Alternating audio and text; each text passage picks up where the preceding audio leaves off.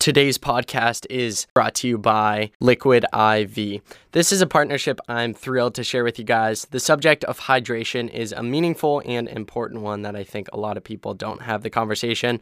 It's just simply a fact that you cannot perform at your highest level if you are dehydrated, especially in these crucial summer months of training for cross country being hydrated is a must. Despite the myth floating around, water alone does not keep you hydrated. It's very important to supplement with products like Liquid IV to ensure you're ready to go for training.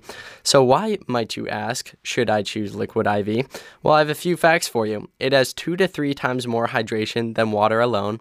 It contains five essential vitamins B3, B5, B6, B12, and vitamin C and it has three times the amount of electrolytes compared to traditional sports drinks, which is just incredible. And then also, Liquid IV uses only premium ingredients.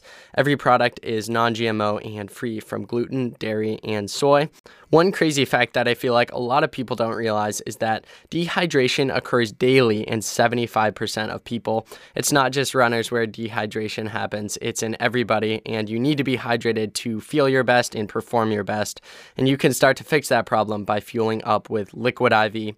Don't wait, you can start to run faster and feel better today. So maybe you're not convinced yet. you can get 25% off of all products with code the running effect, all caps. In addition to this, we get a small commission from sales using that code. So you are directly contributing to the future of this podcast, which is super exciting. I'm super passionate about this product and hope you will all give it a try and help the podcast in the process. So I hope you all try out Liquid IV. It's definitely helped me in my training and staying hydrated. And even in these podcasts, it's uh, one of my favorite beverages to drink while I uh, ask the questions on the other side of the mic. So without further ado, let's get into today's episode. Welcome to today's episode of The Running Effect with Dominic Schlueter. I'm your host, Dominic, and I am absolutely thrilled that you have clicked on today's episode because I have a very special, inspiring, thoughtful, and uh, just amazing conversation all around to share with you guys today. But before we get into it, I would greatly appreciate it if you guys gave us a five star review on Spotify and Apple Podcast. In addition to that, uh, share the show with your friends, family, and whoever else so we can help spread the word about the show and hopefully help people people out in the process of them listening to it. So, my guest for today's show is Emily Cole. If you guys don't know who that is, she runs for the University of Duke. She's an NIL star, and in addition to these incredible things, she is coming out with her first ever book called The Player's Plate this upcoming September or October, I believe. We talk all about all of those things in the show, and quite frankly, being honest with you guys, as I always strive to do, this conversation may be my favorite podcast all time time in the two year history of the show. Emily is like the exact person you want as a guest for a podcast. She's so well spoken, she does so many amazing things in life, and to top it off, she has this incredible enthusiastic joy that just makes you smile on the other end of the headphones. So, my conversation with you guys today is really an inspiring and impactful one. And for me, quite frankly, it was those two things as well inspiring and impactful. And I walked away from uh, recording this episode a better version of myself. And I can certainly say, after you guys listen to this show, uh, you will do so as well. So, not much more to say about Emily. You'll hear, hear all about her in this upcoming episode. So, I hope you all appreciate this episode as much as I did. Special thanks to Emily for carving out time of her day. Crazy busy day. She's so, she has so many different things on her plate. No pun intended with the name of her book, The Player's Plate lol. Um, but yeah, she has so many things on her plate, so I really appreciate her taking the time Um, to do this with me. So without further ado, here's my mind blowing, impactful, thoughtful, and any other amazing adjective you can throw in there conversation with Emily Cole. Emily, we've been wanting to make this one happen for a few months now. It is an absolute pleasure to have you on the Running Effect podcast. How are you doing today? I am so well. Thank you so much for having me, Dominique. Yes, like you said, we've been trying to connect for a while now, so I'm happy we're finally getting to make this happen. I've seen you've had some amazing guests, so honored to be among that lineup. So I have to ask, what day do you go back to Duke and how has your summer as a whole been? I'm sure it's been so crazy. I know we'll dive into a lot of this stuff, but you went to NCAAs, you went to the U.S. Uh, championships, which is so crazy, and then you yes. were finishing up your book. So I'm sure you had a crazy summer, but are you excited to go back to school and overall, how was your summer? Yes, for sure. No, it has definitely been crazy, and I'm getting, I'm at the end of my little two week break that I have at home. And so I'm really just trying to soak that up because I haven't been home since Christmas. I didn't take the opportunity to go home over spring break because I, I really wanted to focus on my training and, and hope that it would pay off during track season. And thankfully it did, but definitely makes being home sweeter. But the summer has been great. You know, getting to go to NCAA's and USA's were opportunities that I didn't know for sure were going to happen. NCAA's, I was hoping. And then USA's, I honestly didn't even have on my radar before this summer happened. So I'm just really, really grateful for all of that. And then the book process, I actually just finished. I got it back from copy editing a couple of days ago and and read it out loud one more time for final editing checks and sent it off. So I finally have that off my plate as well, which is really cool. So, one follow up question I have for you is I know obviously podcast and writing a book is completely different, but for me, when I record a podcast, I have to edit through it and I listen to it like two or three times before it actually comes mm-hmm. out for mm-hmm. the listener. And by the time it comes out, I'm like kind of sick of it to the point where like I'm not going to listen oh to this again. so, for writing a book, I'm curious, is it similar where you're like, I cannot read through another page of this after going through it so many oh. times? It's so funny you say that because definitely. And also, I just, uh, my like, my mom has been reading through it with me. And so it was really cool getting to go through that whole process with her. It's obviously a bonding experience for us. But I was like, Mom, I hope you don't hate my book after this. um, but I'm definitely, you know, everyone. It's so funny because so many people, it's like, you finish one thing and all they want to hear about is the next one. Everyone's like, "So are you going to write another book? Like, when are you going to write another one?" I'm like, "This is a terrible time to ask me because I currently don't want to write a book ever again after this." but yeah, no, I I definitely am.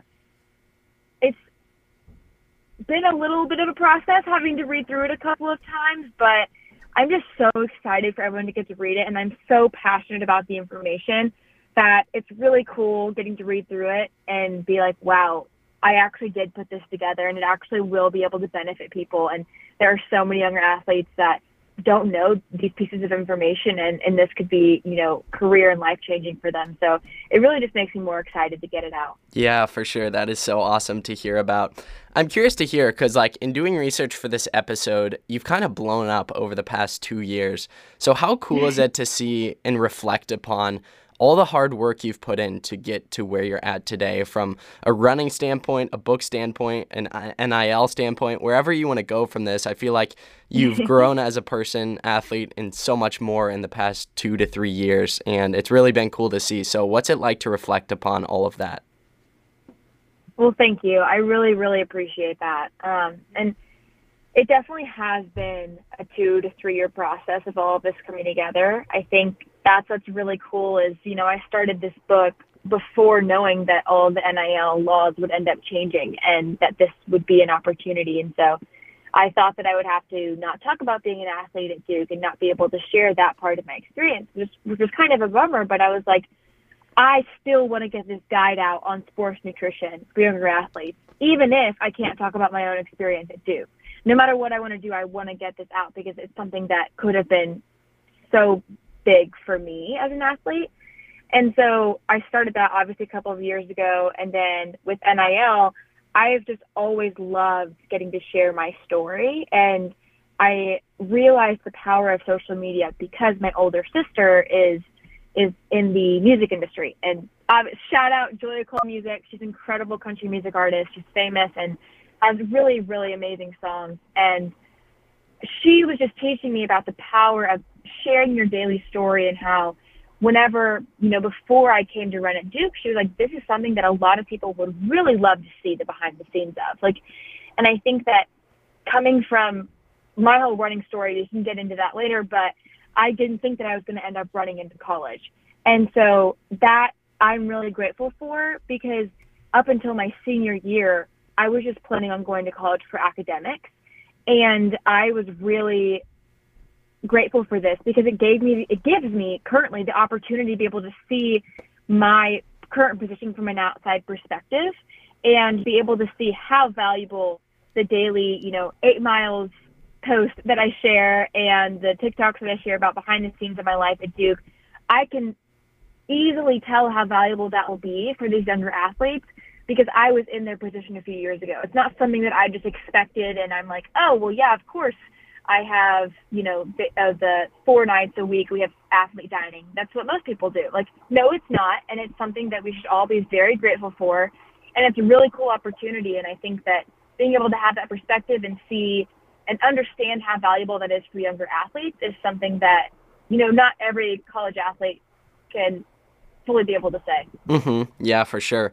So you spoke about your sister Julia Cole, and actually, I can leave a link to her music in the show notes or her Spotify for people who awesome. haven't discovered her before, because she is extraordinarily talented.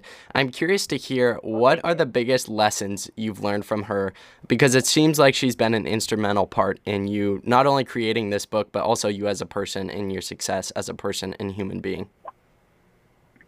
That's a great question. And I think that the biggest thing is not like tying your identity. I know in the running world, there's a big conversation around not tying your identity to your running in the athletic world, actually, because most athletes really are able to find that next level of success and happiness whenever they're able to, if they have already put their identity in their sport, you know, find their identity in something else and and be able to find their self confidence in them as a person outside of their sport. And so I think that's something that I've really gotten to learn from her on the social media aspect is obviously social media can be detrimental to one's mental health. That's not anything new and it's a big conversation about, you know, the perfected culture of Instagram and tying your self worth to your likes and your follows and things like that. And the thing about it is it's so volatile that if you have your self worth and happiness wrapped in your social media standing, however it's doing, if you're getting a bunch of followers or not, it, it can be so scary and so bad. And so I think that having her as an older role model in that sense was really cool because I was able to see the importance of not getting tied into my social media from the very beginning. And I actually think that that has been super beneficial to the reason why I've been able to find success in social media because I don't care about it as much. And I know that there's there's a, a subtle connection between that and, and success in a lot of different avenues. I just know that if you know if I'm not getting a bunch of followers or if my post didn't do that well, like it's going to be okay. I've got other avenues that I am happy with and putting my work towards. And I think that's one of the other you know, recommendations is to not have, not put all of your focus just in your social media. So anyways, that's something that I definitely learned from her and, and she taught me years ago and she's had to struggle with for years. So I'm grateful that I could kind of learn that ahead of time before getting into this entire new world of name, image, and likeness. Mm-hmm. So one last thing on your sister Julia that I think I would love to touch on. So we were texting earlier this morning and we were talking about like spending your time wisely and making sure mm-hmm. you live every day to the fullest. And you sent me this quote yeah. that apparently your sister uh, sent to you from Pablo Picasso, which is only yeah. put off until tomorrow what you are willing to die having left undone, which was really impactful for me. And I think it's a phenomenal quote. So can you kind of elaborate on that thought and why that's important to you and even the whole idea idea. People that know you, and I've certainly learned this through the process of um, this doing this podcast with you and scheduling. Like you are very intentional with where you spend your time, which I think is something that a lot more people could do. Because I texted you this. It's like every single day we spend is a day we'll never get back. So g- give me your yeah. thoughts on that. Yeah, I'm I'm so grateful she shared that quote with my whole family and it really has been impactful for me as well. I'm glad you liked it. And I think that the, the you know the main tenet of it is just really focusing in on what you should be doing today. And I know that I'm definitely someone who makes I love making to-do lists. I make a bunch of to-do lists. And it's funny because most of what's on my to-do list doesn't end up getting done. And I often don't end up looking at my to-do list after I write it. so it's more of like a, a mental exercise for me and I think that that quote kind of touches on figuring out what's important. Like you can make the to do list and write out everything, yes, if you had all the time in the world, what all would you do today? But most of the time you don't. And so that really helps you figure out what is the most important. And that quote saying, you know, don't leave anything until tomorrow that you're willing to die having left undone. It's like if you want something to get done, do it now and don't put it off.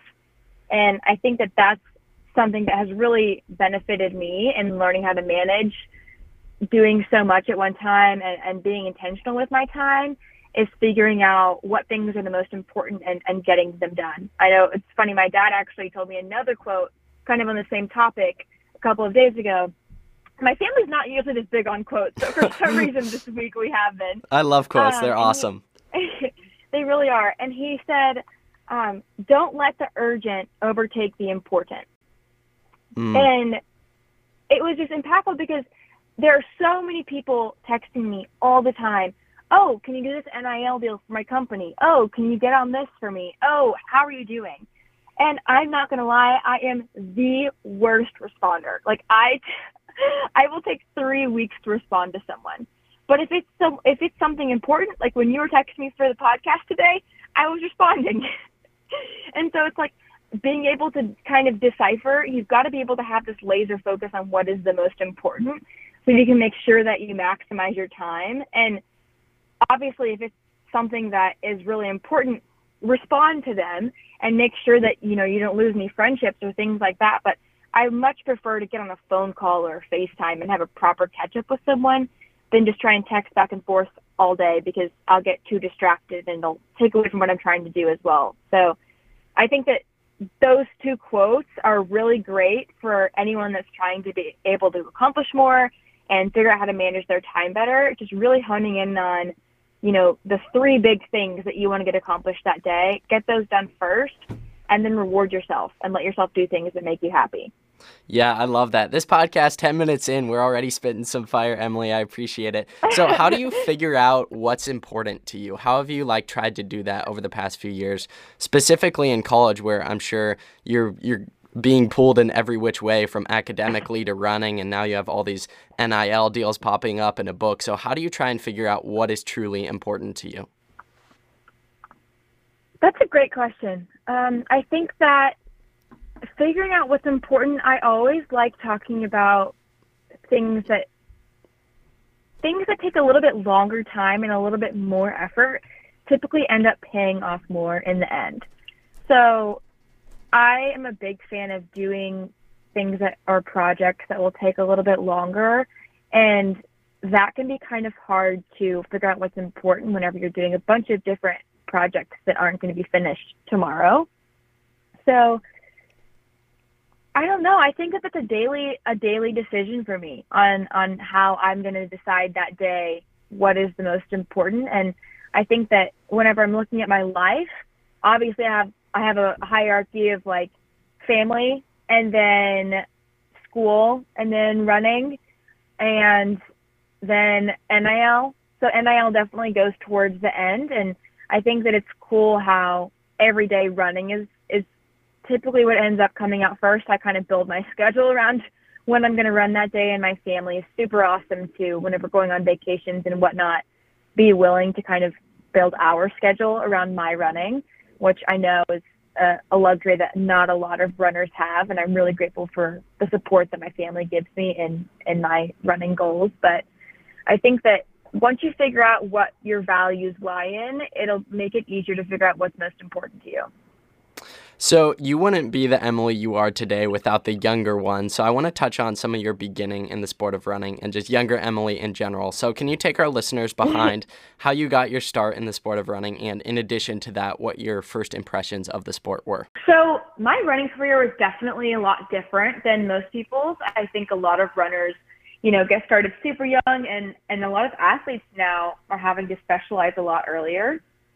And so I'm really grateful because both of my older sisters didn't end up specializing in running. Kristen is a couple years older than Julia, and then Julia is seven years older than me. So I had a lot of time to kind of watch them as a much younger, you know, little four year olds going to all of their sports games. And Kristen focused on basketball and track, and Julia focused on volleyball and track. And so all I wanted growing up was to be just like my sisters. And whenever I got into middle school and finally got to choose, I actually didn't end up doing cross country. I was like, I don't know why anyone would want to run. That sounds miserable. So I did volleyball and basketball and track, and I loved all three of them. Actually, went into high school and couldn't choose, so ended up doing all three. And the cross country coach at Klein, Coach McGuire, he's absolutely incredible, and obviously the reason why I am the runner I am today and, and love running so much.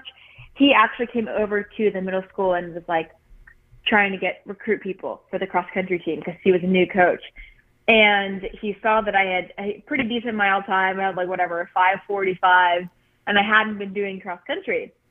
And he was like, "Oh yeah, we've got to get you out on the cross country course." I was like, "Uh, I don't know about all that." so my freshman year, I did end up trying. I did all four my freshman year, and I was doing club volleyball and club basketball.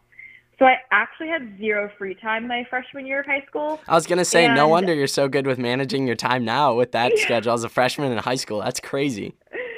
Yeah, so that definitely got me very used to being busy all the time, and now it's just kind of what keeps me going. Like I love it, and and I've realized that I actually just enjoy doing things that you know, either have to do with NIL or running or just doing things that are, you know, quote unquote productive. And that doesn't mean that I'm like, I, I make sure that I don't overwork myself.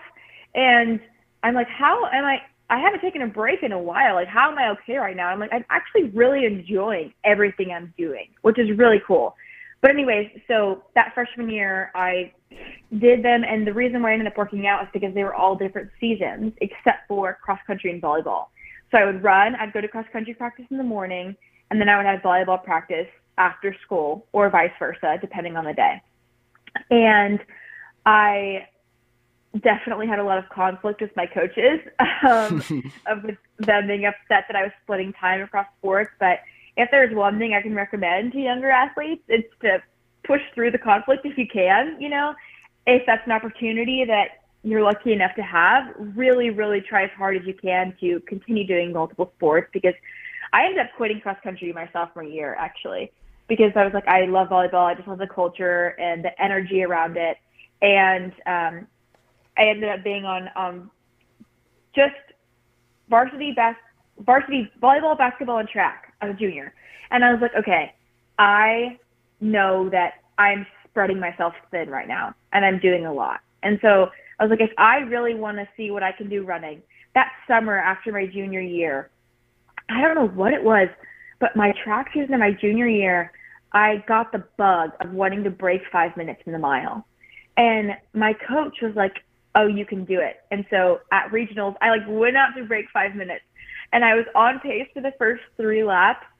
And what, my PR at the time, by the way, was like five eleven, and so that was a significant goal. And I went, I got to that last lap, and oh my gosh, I blew up. I ended up running like a five seventeen, and so whatever that lap added seventeen seconds to the pace, but that that whole season made me so hungry to break five minutes in the mile. But that summer, that's whenever I got really into nutrition. I gave up volleyball and basketball and really started focusing on running. And I didn't even intend to run in college. You know, at this point, it was all still just with the intent of I focused really hard on academics all growing up. It was something my parents really emphasized. And I looked up to my sisters. One of my biggest goals was getting to go to the top 10 dinner. It was like the top 10, because we have, you know, whatever, a thousand students in our grade. And so being a top 10 of a thousand students was obviously a super huge accomplishment. And both my sisters were number 12. And so they were just outside of it. And I was like, okay, that's a huge goal for me. And so ended up focusing on academics a lot and ended up going, getting to go to that top 10 dinner. But my point is, I went into that senior year and it was like kind of like, okay, this is me going out with track and I want to be able to break five.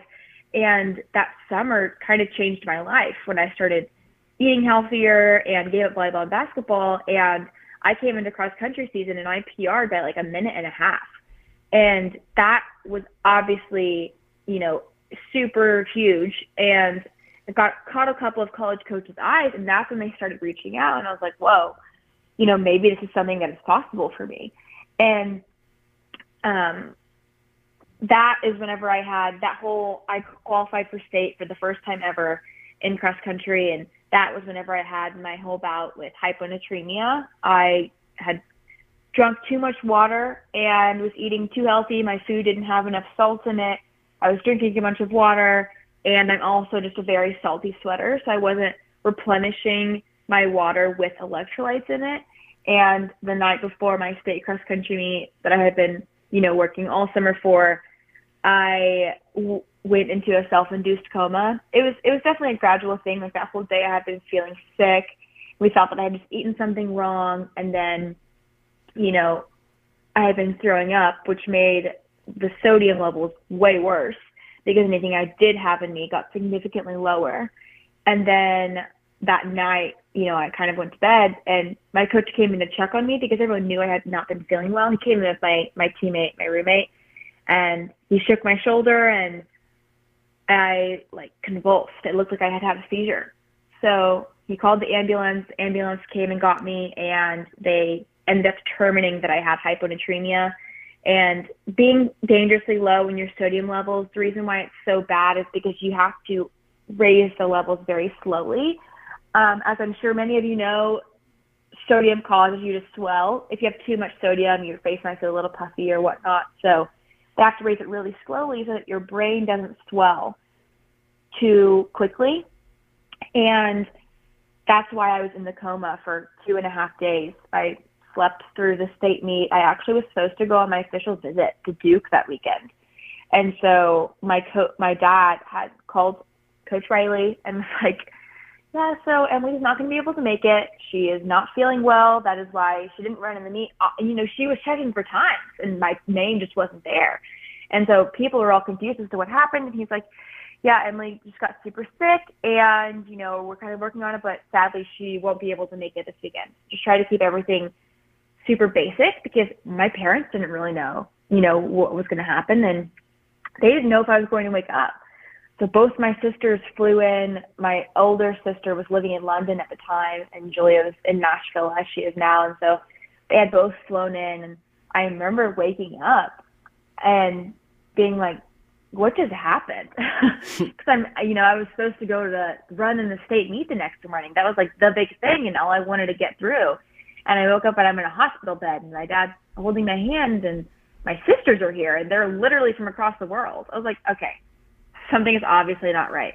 But um, that whole experience is kind of what inspired my book because if anyone had looked at what I was eating at the time, they would have been like, "Oh, she's doing perfect. Like she's eating so healthy and she's she looks super fit, like and she's running well, like everything's great." But clearly everything was not great. And so that's one of the main tenets of I ended up writing a, my book called The Player's Plate and it's not just about sports nutrition, but also finding this balance in your life as an athlete because sports nutrition also encompasses having those treats and, and it's not just about eating grilled chicken and broccoli. It's also about understanding that you have to have this balance in your life and not get too stringent on things because it can be it can be severely dangerous. So that's definitely what inspired my whole passion with nutrition and um, sports nutrition and running kind of started that summer before senior year, but that is how my journey ended up going through cross country. And then thankfully I was able to heal from my, my coma. It took about two weeks for my brain swelling to go back down and for me to really be like myself again. I just couldn't really hold a conversation. I was falling asleep during the middle of conversations and just doing crazy things. There was literally one time we had like people over and I like changed in the middle of the living room in front of everyone. My brain was literally not working. um, I it was just obviously scary, super scary for my parents, but um, I was able to get a bunch of sodium and electrolytes, and, and that track season, you know, thankfully I was able to run times that were better. I cut my mile time down to a 450, so I ended up getting to break that five minute barrier, which is a super big deal for me.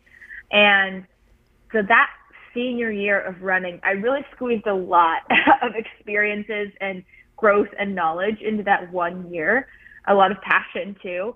And, you know, I'm really grateful for everything that I learned in that short amount of time to cause me to become the runner and person I am today. Yeah, for sure. I appreciate you sharing all of that. And there's a lot to unpack there. But of course, that story you shared, that's like, I can't even imagine as a parent or a sibling like that happening. Um, obviously, an yeah. extremely scary experience. And everyone's grateful that you came out on the other side better. But I'm curious to hear what are like the biggest lessons you learned from that experience? I know, of course, a lot of them I'm sure came from a nutrition standpoint. You changed stuff up, which is where this wonderful book came from. But what are the biggest lessons and, and experiences you learned from that really scary experience that um, gratefully turned out fine? So I think the biggest thing was listening to your hunger cues. You know, our bodies are really smart. And if you're craving something, there's probably a reason. I'm not saying if you're craving cookies every day that you should go have 10 cookies every day.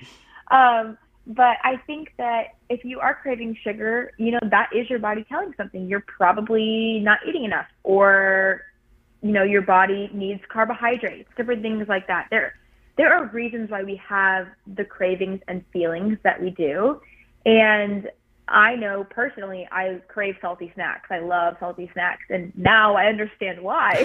I'm just, I, I'm I am definitely a, particularly saltier sweater than most people. So even my friends who are working out in the same extreme heat don't need to have as much sodium replenished as me. And so I think that that was definitely something that I didn't really fully understand. But th- that couple of months building out before the coma, I wasn't really able to think clearly between meals. Like I couldn't really focus in class and I was like, all I could think about was just like getting to the next meal, but I wasn't like hungry. It wasn't like I was like not eating when I was hungry. It was really weird mental imbalance, which now makes a ton of sense because sodium is crucial for your cells to have these um, electrical communications between them.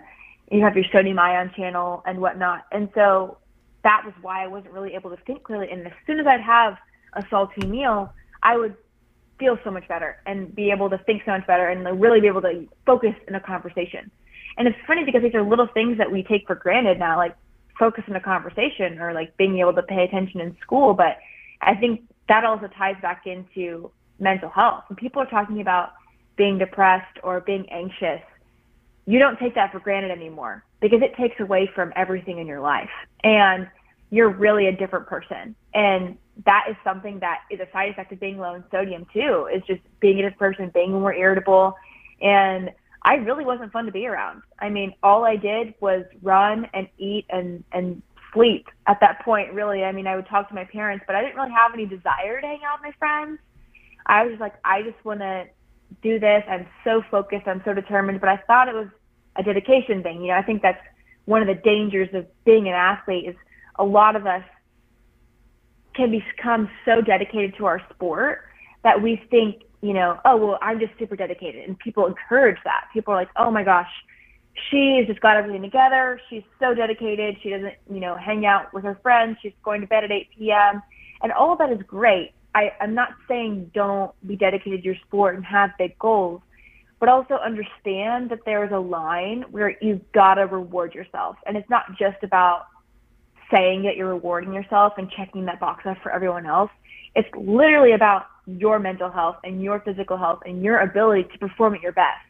You have got to have those breaks and have that reprieve for your body to be able to relax and fully be able to take the intensity of what it requires to be able to stay on that strict regimen.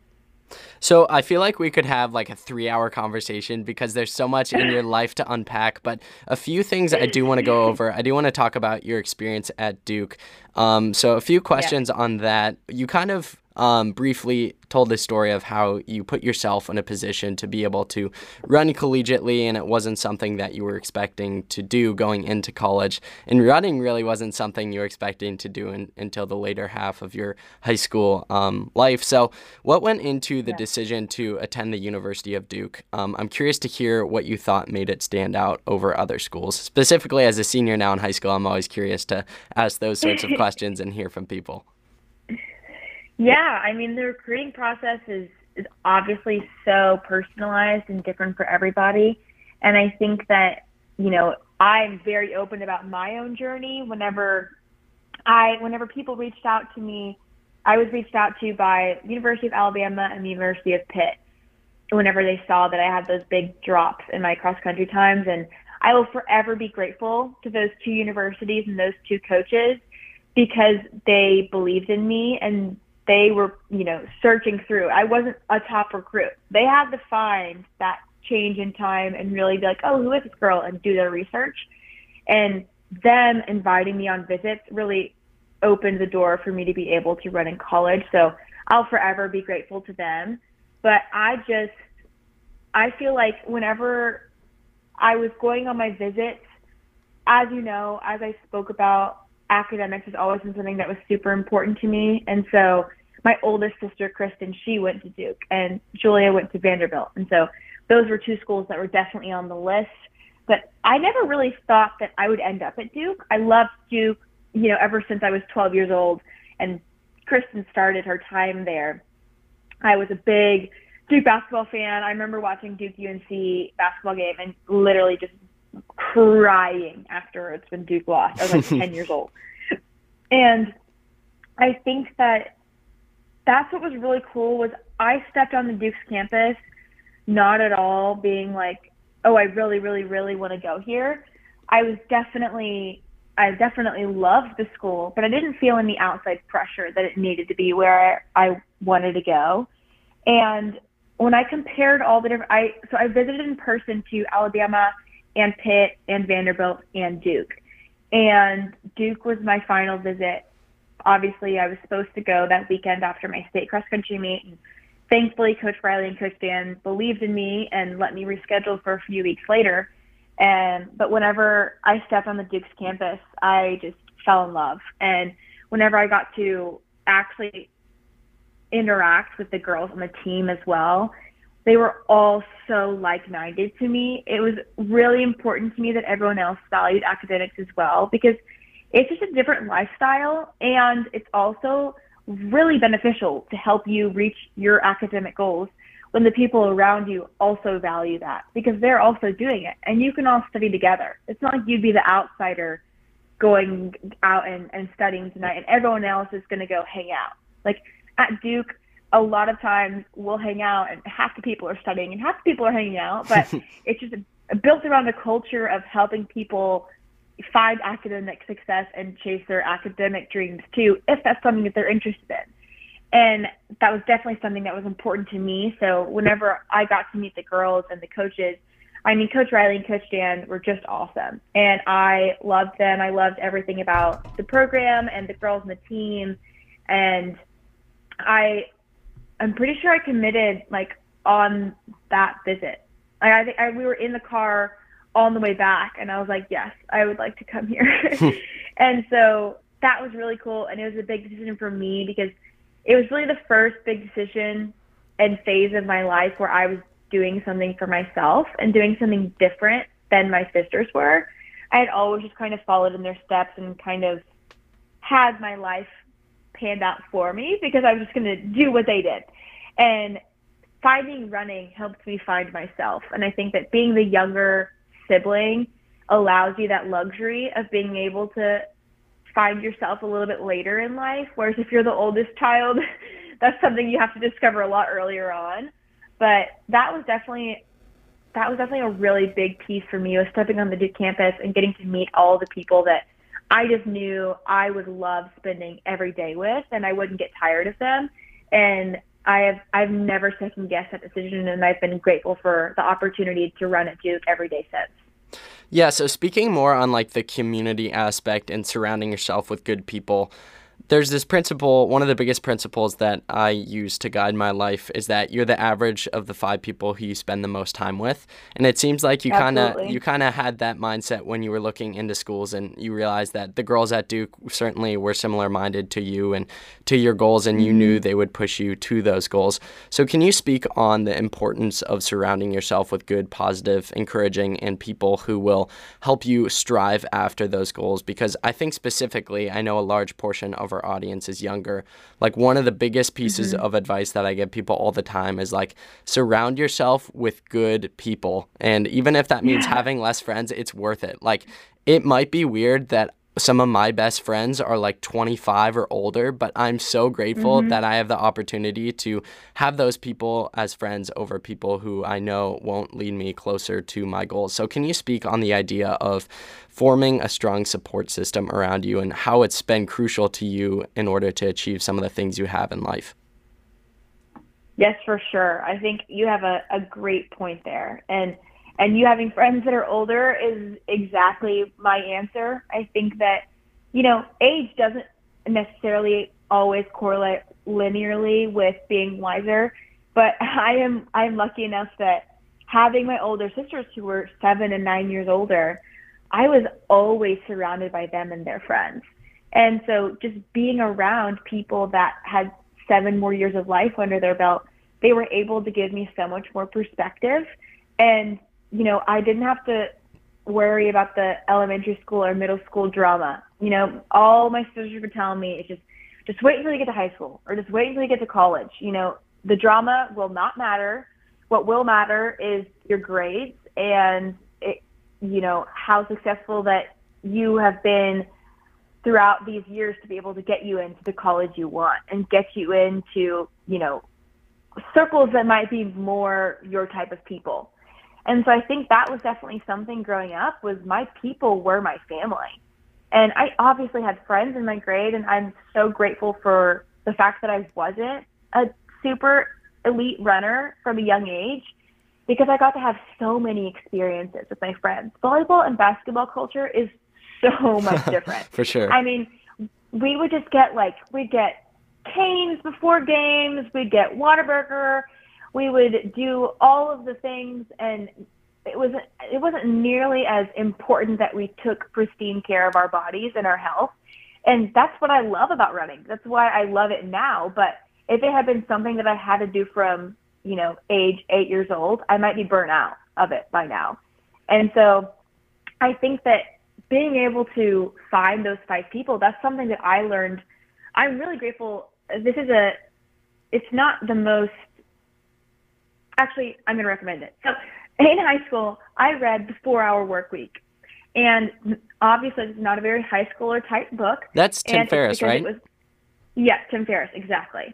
And it was recommended to me by Kristen, my older sister, who was nine years ahead of me and was really focusing on, you know, work and kind of making her time more efficient. And the whole premise of the book is really figuring out what is important to you, what we talked about earlier and focusing your time in on that rather than wasting your time doing all these little things. And one of the one of the points they make is this importance of having people around you that you really value their time and, and choosing the five people who matter the most to you. Because at the end of the day, as long as you make sure that your relationships with them are good, if you have five people that you can build relationships with over years, that'll be so much more beneficial to you than if you have 20 acquaintances that kind of rotate through every year. You'll never be able to make those deep, lasting bonds with people that really make you feel known and make you feel loved.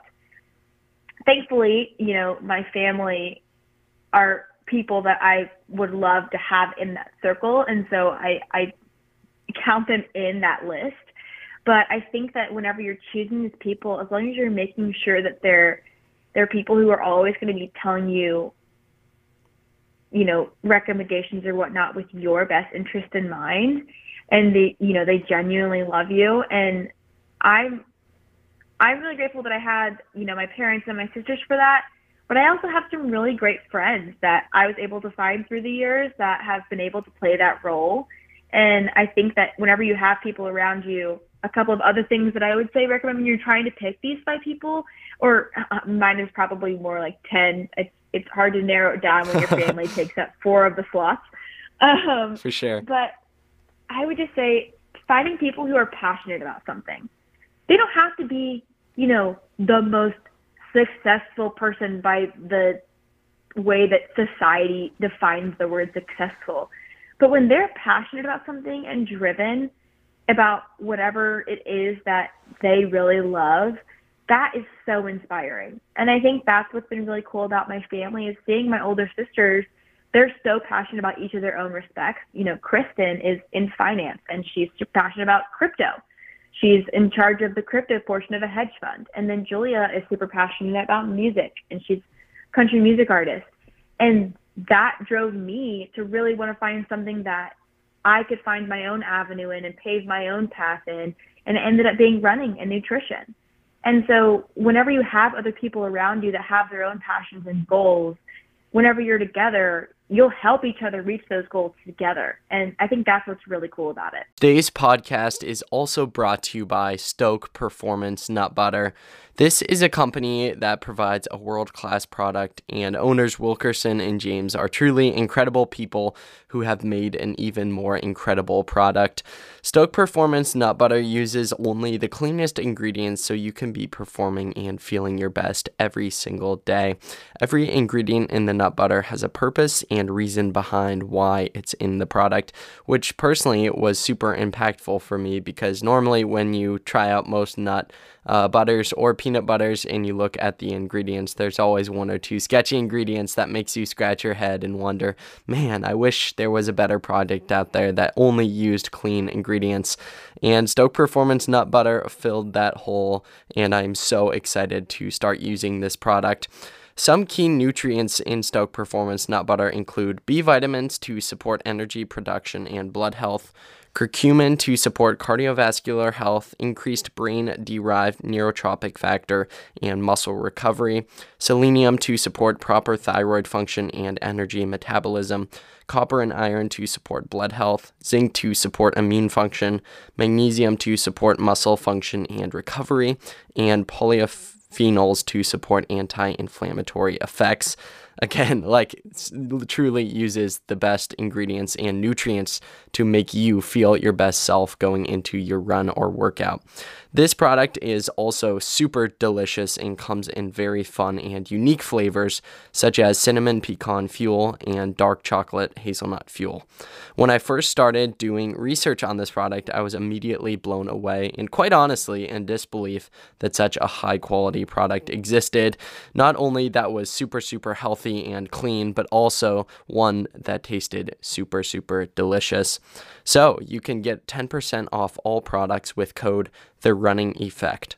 In addition to this, we get a small commission from sales using that code, so you are directly contributing to the future of this podcast, which is super exciting. I'm super passionate about this product and hope you will all give it a try and help the podcast out in the process.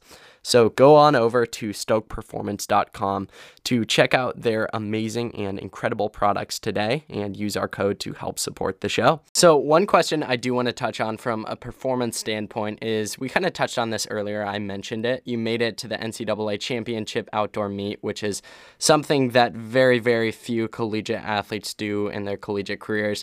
And then, in addition to that, even cooler, in my opinion, is you made the uh, U.S. championships, which I know is like super crazy and unexpected for you. So even like reflecting yeah. as I speak with you currently, like it's crazy how in high school, when you first started running, you had never imagined that you would run in college, and then that opportunity presented itself. And then this past year, you probably thought you had a very outside shot of making the NCAA meet. You do that, and then you one up yourself by making the U.S. championships. So, can you take us behind just how special those experiences were? And really just how cool it is to see all the hard work pay off because there are a lot of days and weeks and months, I'm sure, that you experienced where it's like, I don't know if this is going to come together. So to see it all come together, how special was that?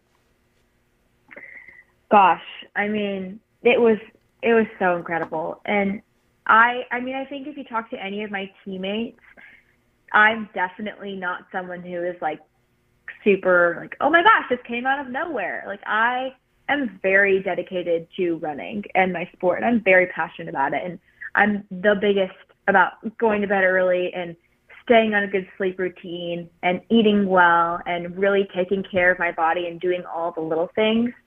And I think that that's why it was so frustrating whenever I had gotten to my junior year and I hadn't been able to really feel like I was getting to be the runner that I felt like I was in high school for just that one little bit my senior year. And I thought that I had, you know, had so much more potential because I started so late. And then I got to college and it was just so hard. And I was so confused by this, and my teammates were, you know, impressed that I was still sticking to my 8:30, 9 p.m. bedtime, even though I wasn't doing that great. and my cross country season this year, I actually felt the fittest I'd ever felt in my life. You know, preseason training was great. I remember vividly this one particular 14 mile long run we did, and we did a five mile cut down at the end. And we cut down from like, we were running like 720s, and then we cut down through the sixes, and my last mile was a 545 with the girls, me, Makayla, and Clara. And that run was so magical. It was like, oh my gosh, this cross country season, cross country season is going to be amazing and it ended up being so bad. and I was just so confused because I was like, I'm doing everything outside. This is actually what I talk about in the conclusion of my book. I talk about like how frustrated I was at this point, and I actually ended up going into regionals every single meet. I felt like my training had been going well, and I really put in a lot of work to hone in that mental side and forget about the past races and be like, okay, this race is going to be great. And like, I'm going to be able to stick with the pack and do exactly what I know that I am fully capable of doing. And then at around like 3K and the regionals mark, I literally started seeing stars and thought that I was going to start passing out or thought that I was going to pass out. So I could barely run. I started significantly slowing down at that point. I was in the front pack. And then by 1K left, I was barely above a walk. And that was what was so crazy to me. It was like, we run, I run 60 miles a week. Like, how can I not run this four mile race and, and be okay? And it ended up being that I, I went back to Duke and I was like, I, I went to my whole medical team, support staff, and I was like, I would love to do some tests. Like, please, like, something is wrong. This is not normal. And they ended up figuring out that I had celiac disease. And I was obviously, that was a super scary diagnosis because I was like, okay, I've had this my whole life. Basically, it's where whenever you have gluten, it destroys the villi on the inside of your um, stomach. And so you aren't able to absorb any nutrients. It's super inflammatory, and you're basically malnourished all the time. And I I hadn't really been eating that much gluten throughout the week, but then right before races, I would have a giant bowl of pasta and basically carb load with pure gluten that whole two days before or whatever. And no wonder I felt terrible whenever I was racing. And so that's why it was so, that was so frustrating for the first few years of my running career.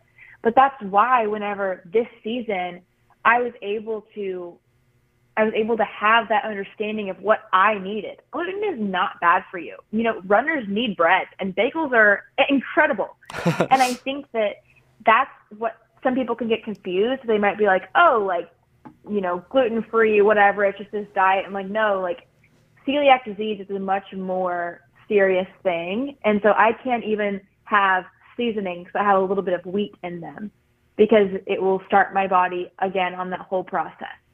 And that is what was a really pivotal discovery for me during this cross country season because another thing it does is it really decreases your immunity. And so I was getting sick like every two weeks. I had bronchitis over Christmas. And I was like, why do I get sick so much more than everyone else? Anyways, whenever I had that diagnosis, obviously it was like, okay, well, this should make a big difference in my running career. But I would not let myself get my hopes up. I had too many times had gotten my hopes up and not been able to compete how I wanted to. And so it was like, you know, it's just another thing. I'm just going to, I love running. I love the process of it. And I love going to bed early and feeling good. So I think that that's what was really beneficial to me over the years is that I really do love the process and the journey. And I was able, that's what really helped me be able to stick to it over like through the struggles. And this track season, I now with this new diagnosis knew that I couldn't shouldn't eat gluten and that's why I felt so much better and that's why I was able to run so significantly faster. My big breakthrough was at Duke for the ACC ACC conference championships that we were supposed to have on our home track my freshman year and it actually got canceled because of COVID. So here we are 2 years later finally getting to have the ACC championships on our home track. And it's just obviously magical because it's at home, it's under the lights, and I have a 30 second PR, which is just unknown. Uh, in uh, so my steeple PR at the time was a 10 15, and sidebar, my senior year of high school, whenever I figured out I'd probably be running the steeple, I ended up looking up the Olympic trials qualifying time for it, which is a 948, and setting my password to 0948 on everything. Wow, that's so, so special three, looking back.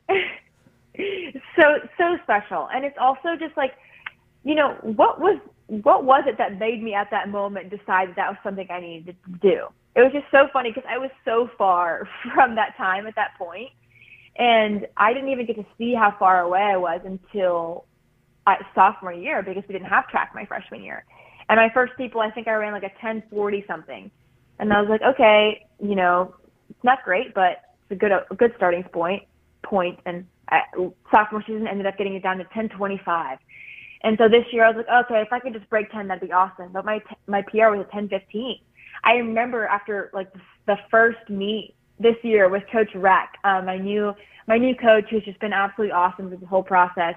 I remember I ran it at 10:22, so it was a PR, but it was my first meet, and I was like, "Gosh, I want to break 10 minutes." And she was like, "Girl, we got to break 10:15 first."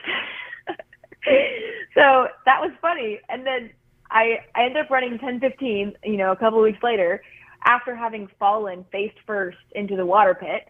So it's okay. If I can run a 10:15, having fallen face first in the water pit, I can, you know, I I believe I can break 10. But that night, my ACC championship, I actually wasn't didn't even know if I was supposed to score, much less get on the podium, and I ended up getting second that night and running a 948, which was, you know, what my password had been. That's so incredible. Three years.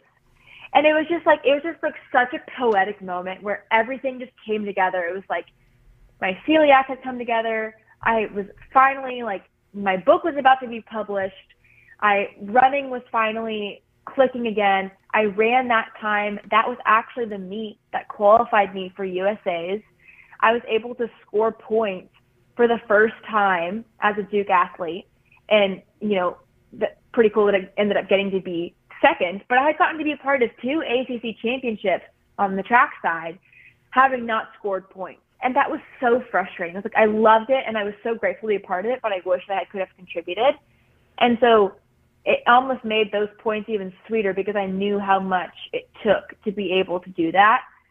Anyways, that was just really the kind of come together moment at that point where I just felt like, wow, the past three years of struggles and running and all of the effort have come together and been worth it. And and I didn't take a second of it for granted because I have seen so many friends. Running is a mean sport.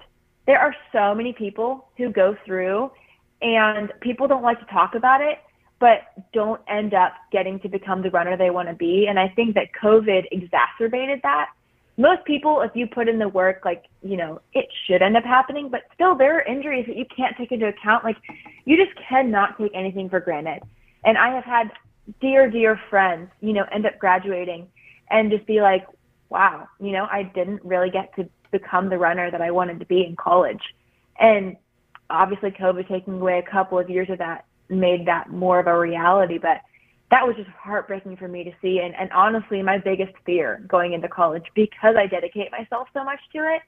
And so that moment was just so rewarding for me and for my family. And to get to be able to run at NCAA's, a meet that I had dreamed of being a part of, get to be named to the All American team, and then get to run at USA's against the idols that I had been looking up to for years. You know, I have a I had a, a picture crossing the finish line with Colleen Quigley. Like that was so cool for me. I followed her since I was a senior in high school, and her and Emma Coburn and Courtney Frerichs. Like I got to talk to Courtney Frerichs in the cool down tent afterwards and she was incredible. We had a great bonding conversation about mental health and the significance of speaking with a sports psychologist in reaching your athletic goals. And I'm just like, is this even happening? Like, is this real? Is this a dream?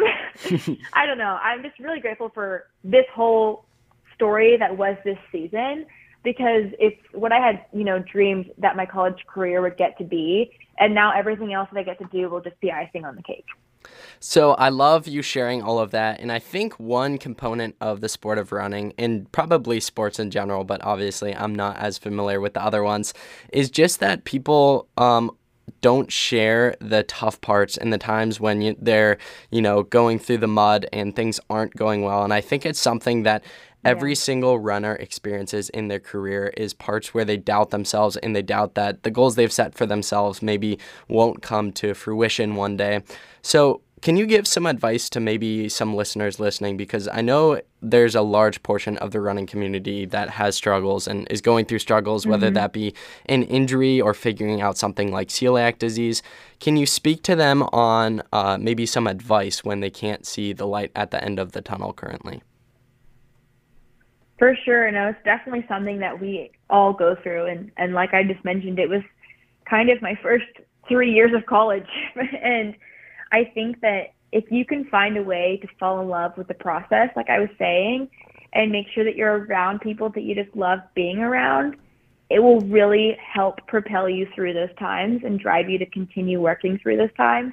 Another thing that I've spoken about recently is, you know, the benefit that NIL has had is it allows me to put my identity in something else in you know be able to be this human this girl this person outside of running and having my identity in something other than running definitely helped not get so down whenever running wasn't going well. If you've got other passions and other things that you're putting your time into and you enjoy the process and enjoy the people that you're around when you are running, I think that that's a, you know, that's hard to get for sure. But if you can do everything you can to get to that point, I think that is a setup to help you get through those hard times and get you to those really special moments that will eventually come if you do put in the work.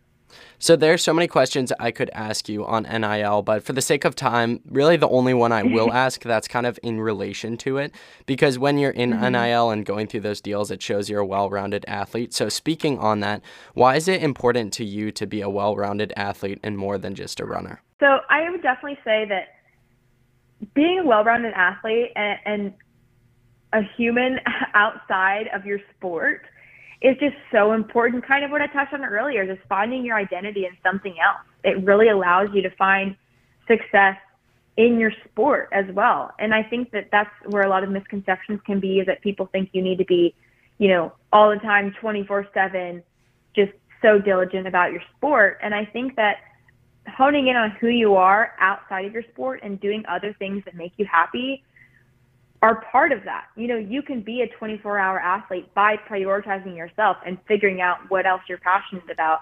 Because whenever you find these other avenues that you love and you're able to find your identity in something else, it'll help you be more confident and happy and able to reach your goals on the court or field or track.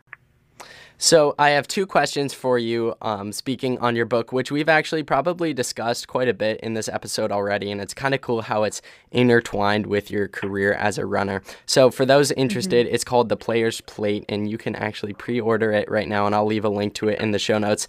And even more exciting, in a few weeks, Emily and I will be doing a specific episode solely on the book. Otherwise, I'd ask more questions than just these two. But for the sake of time, my first question for you is: You've done so so many things in your life from running to academics to NIL stuff to so many other incredible things. But I'm curious to hear what do you think makes writing a book special in your opinion?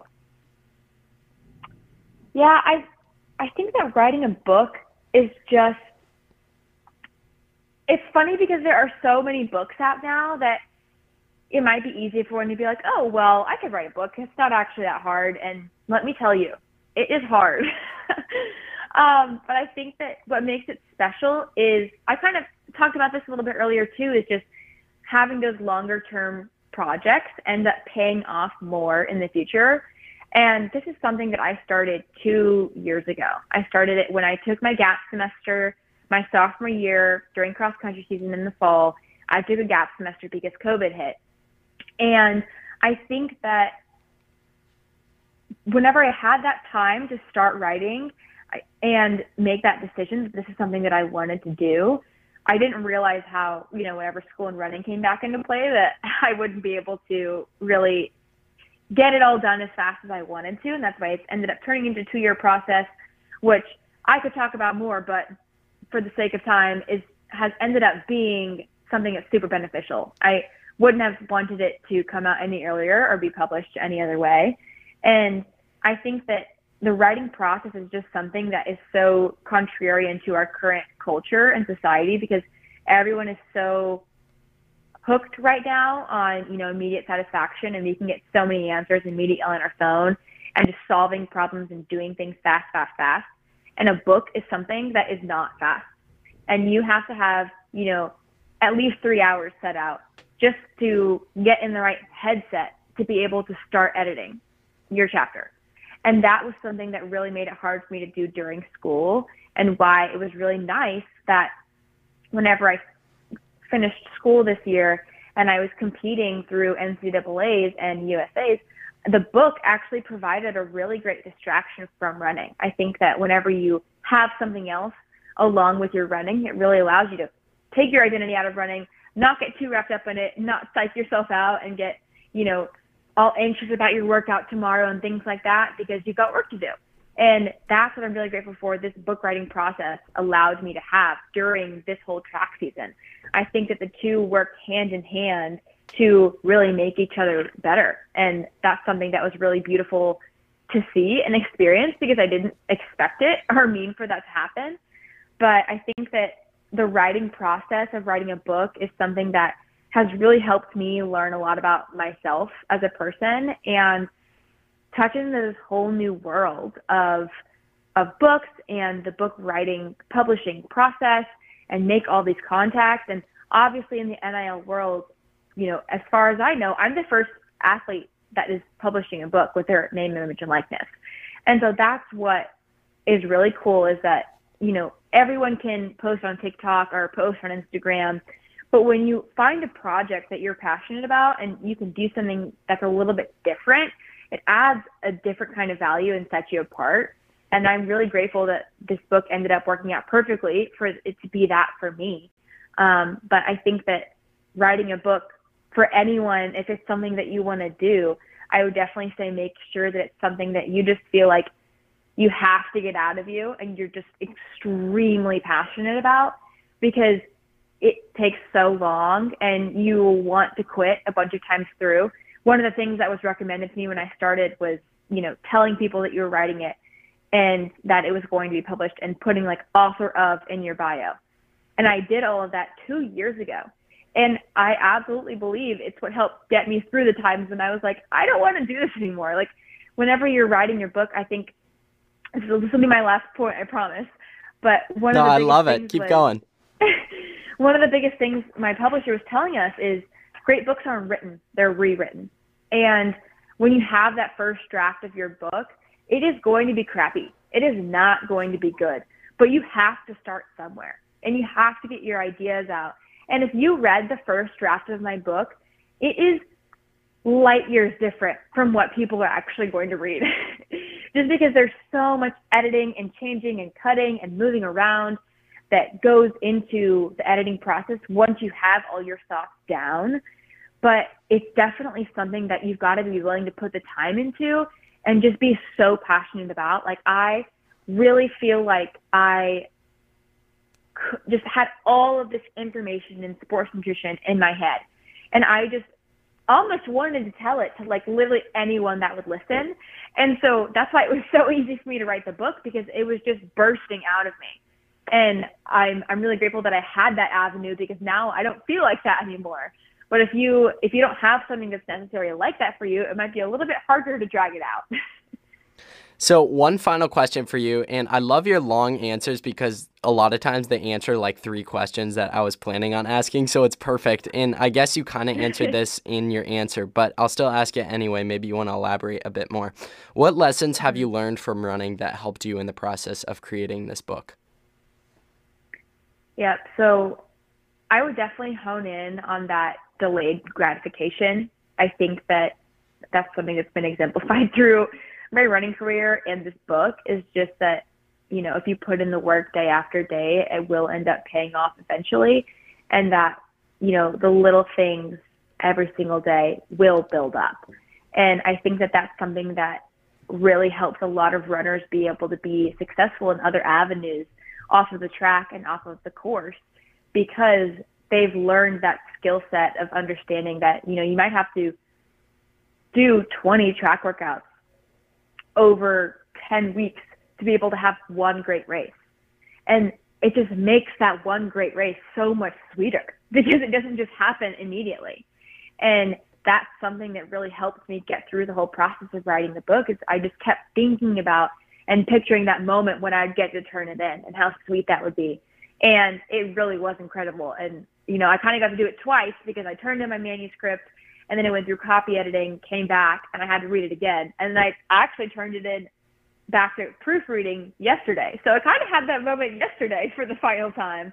But that's definitely something that really was a similarity between the two, which was really cool to experience. And just quickly, for those interested, and of course, we'll do another podcast and speak more on your book, which I can't wait to do. But where can people find mm-hmm. more information on this book and you in general? Yeah, for sure. So I actually have a website for it. It's theplayersplate.com.